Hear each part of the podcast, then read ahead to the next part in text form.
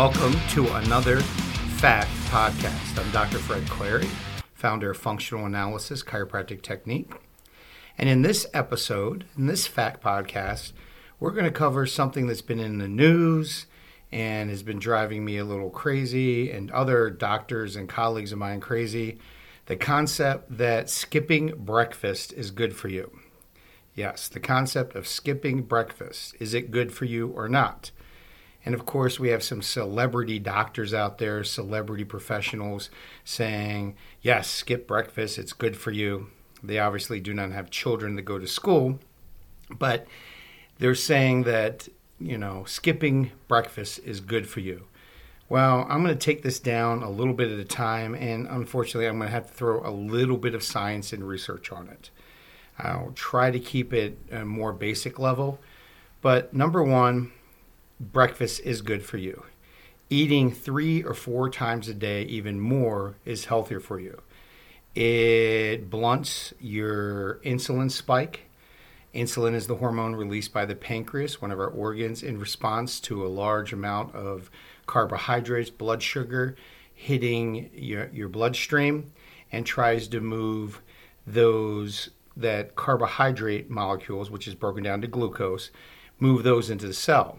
Insulin also helps move branched chain amino acids, amino acids, proteins into cells, and helps to move fats into cells.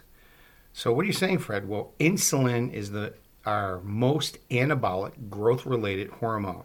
Everyone always thinks blood sugar because we all know someone who's diabetic, and if and if their blood sugar, if their insulin levels off, they could die without either getting insulin or if they give themselves too much of an insulin through a syringe, they could die because their blood sugar drops so low. So you have to get orange juice in them or candy, and that's why many many uh, years ago, type two diabetics and type one diabetics would carry around a candy bar or glucose tabs or lifesavers so they could you know quickly swallow those to get their blood sugar up in an emergent situation because it's life threatening to be dropping that low that was standing, trying to understand that this would be good for you. I know this moves on the heels of the concept of intermittent fasting. The concept is that our metabolism speeds up when we only eat one meal a day or two meals a day, or we only eat during a certain window, and you can lose fat during that. That is very true. Um, there's many research that show that, but of course, they don't show you the other side of the research. That yes, while it does increase our metabolism, your rate for heart attacks increase. Yes, heart attacks that kill you, all cause mortality raises. So people have strokes and other things that could kill them, and your rate of cardiovascular events goes up substantially and I'm going to look at that research just so people can get some science. And I know we we all get blown away when, you know, um, some DR period, some doctor says that this is the way it should be because they have their personal experience.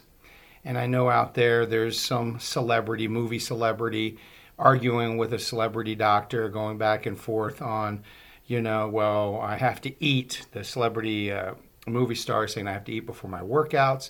It's the only way to build. Well, he's absolutely correct because, you know, for any activity, you need sugars. And if you are trying to have athletic performance, the sugars, the fats, and the proteins have to be available. Also, the proteins have to be available for uh, recovery.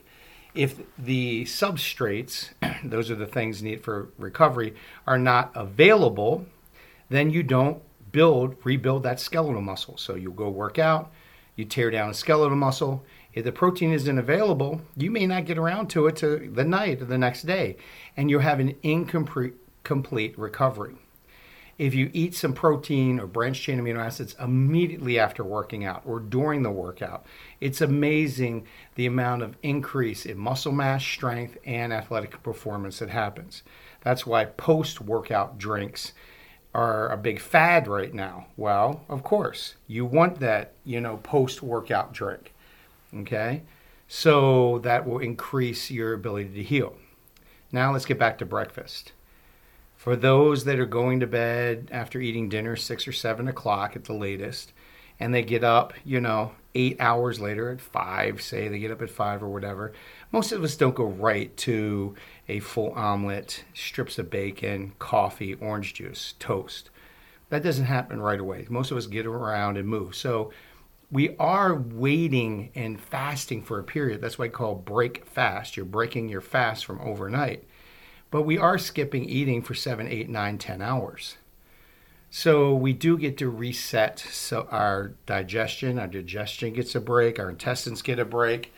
Um, those enzymes our body produce, you know, can be um, reestablished.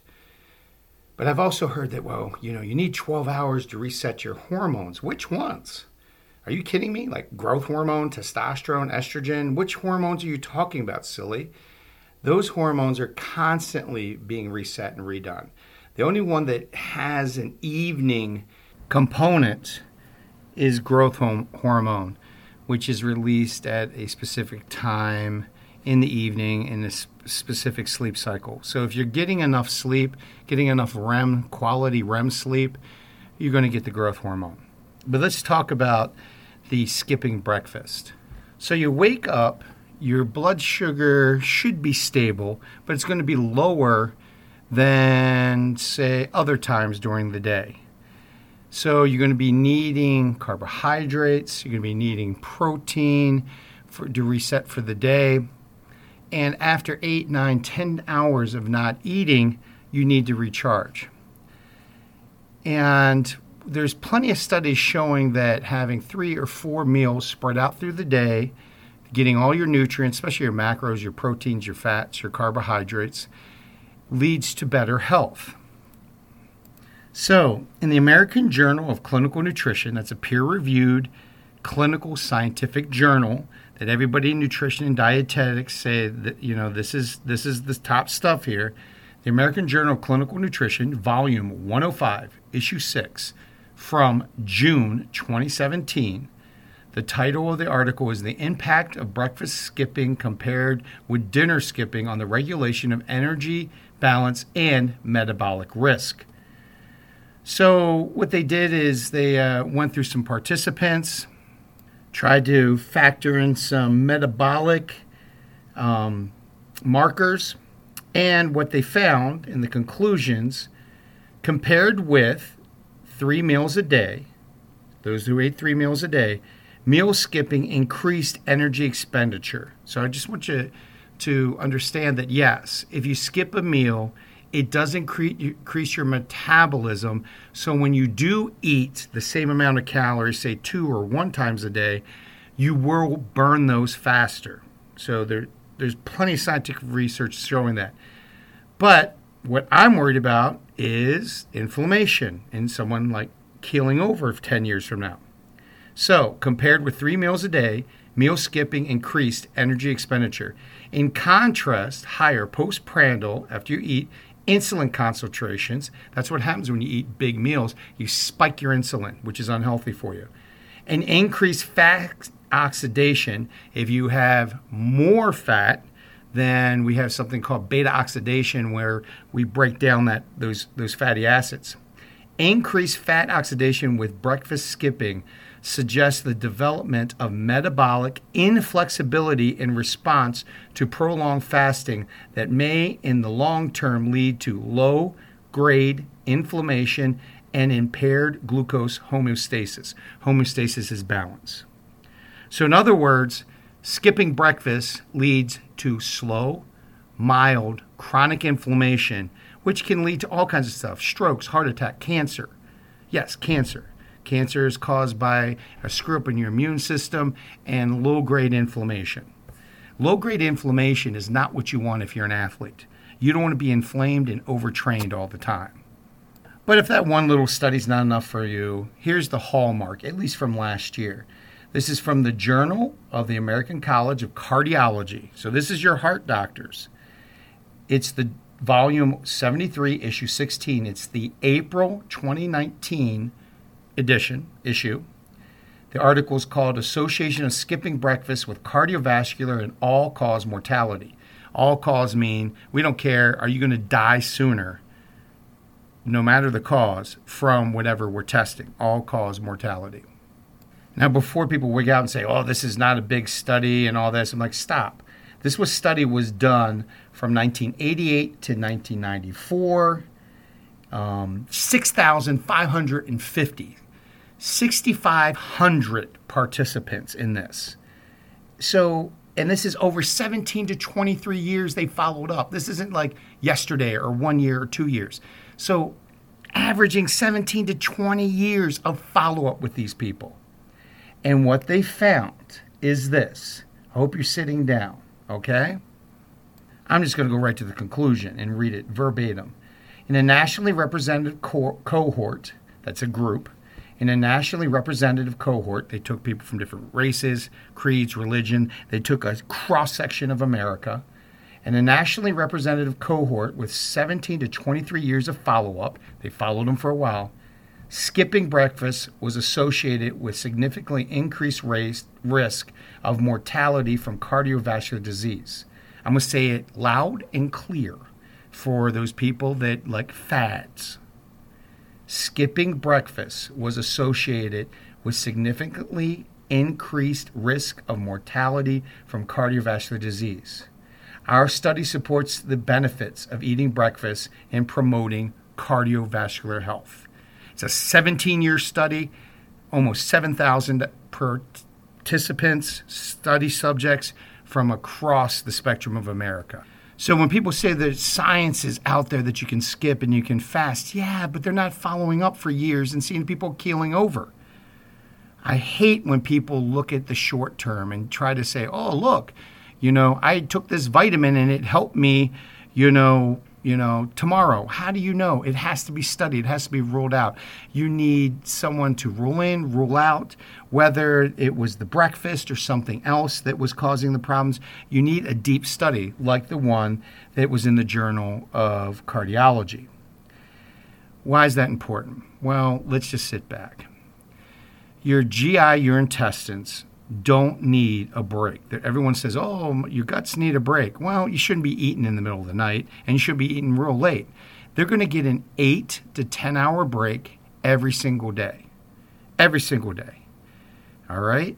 They're going to get a break. They get a break for hours if you're only having three meals a day spread out. If you've noticed how bodybuilders and some athletes, they graze, G A Z E, they graze all day long. You know, they have six meals a day with broccoli and rice and chicken. And they get big, muscular, ripped. These athletes, their performance is amazing.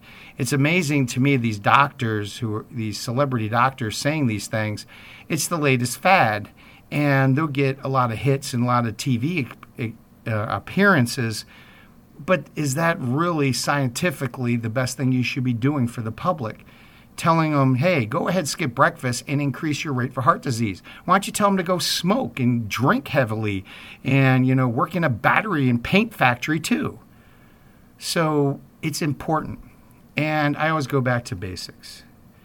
You know, a lot of people say, well, we got to eat more like Neanderthals and Cro Magnon. One, we don't know how they ate. If they killed the woolly mammoth, they probably ate it continually. They didn't have a refrigerator for three or four or five days, constantly grazing until it was gone. We ate whatever we found. If you were walking through the woods and you grabbed a mouse, you shoved it in your mouth and you crunched on it.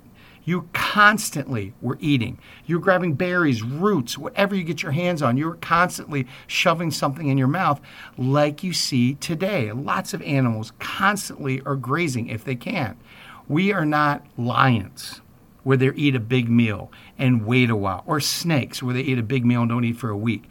Our metabolism is not set up for that. Our insulin is not set up for that.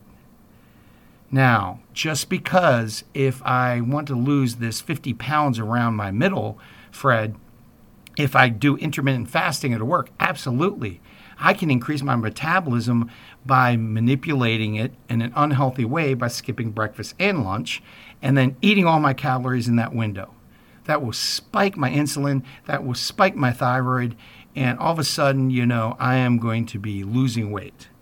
Yes, I could do that. But is that the most healthy for you? I could drink two pots of coffee a day and spike my metabolism and get similar results. But it's not good for your cardiovascular system. Either is skipping breakfast. All the research shows that it increases inflammation. And as we said in previous podcasts, inflammation is the key, keeping inflammation down is the key to cardiovascular health. The reason people have heart attacks or strokes, the majority is chronic stress or chronic inflammation in the system. And we're fighting inflammation. If you're a patient with some type of disease or problem, make sure you see your doctor. And before you try a crazy diet, make sure you sit with someone who's actually trained in dietetics. And I'm sorry, you need someone who spent four, six, eight years studying diet and nutrition before I would sit back and listen to uh, a celebrity medical doctor who had one or two nutrition class and read a bunch of books in, on the internet and tried some stuff out themselves. You need to study and have hundreds or thousands of patients that are top performers. I hang out with the strongest men in the world, strongest women in the world, fastest women in the world, fastest men in the world, the best athletes, the best bodybuilders, and not one of them does intermittent fasting. And if one or two do, they're the statistical outliers. And you don't base general recommendations to the public on the one or two statistical outliers. Those people could eat 10 times a day and they get ripped. They could eat one times a day and they would get ripped. They're the statistical genetic freaks. They're mutations, they're mutants. And those mutants should not be what you follow for either your training or your diet advice. Stick to the research. Eat a balanced diet. Eat three or four times a day. Your snacks should be protein. Get 100 grams of protein a day. Get eight hours sleep a day drink a gallon of water a day. And if you do gain weight, reduce your calories and increase your output, increase some exercise. And that'll work for you. And if you want to reset your hormones or anything like that, you need sleep. That's where most our hormones are reset. Sleep, not by giving your gut a break. And if for anyone who says, oh, we had to eat more like Cro Magnon, we don't know how they ate. And in fact, they had thicker skulls than us and a bigger brain case. What's that mean? Our brains are slowly shrinking. As we evolve, we're getting dumber. Do the research, go Google it. We're actually getting dumber. And when I hear someone says, oh, we need to skip breakfast, they obviously do not have children, do not care about scholastic performance in school, and they want to lead their kids down, children down a long ro- road of metabolic disease, intellectual, emotional problems because they're not getting the food they need in the morning. In general, eat big in the morning. If you can, that should be your biggest meal of the day. Eat like a king in the morning. Breakfast should be eating like a king, lunch like a prince, and dinner like a, a peasant. We do the opposite in America, and that may be one reason we're obese and overweight.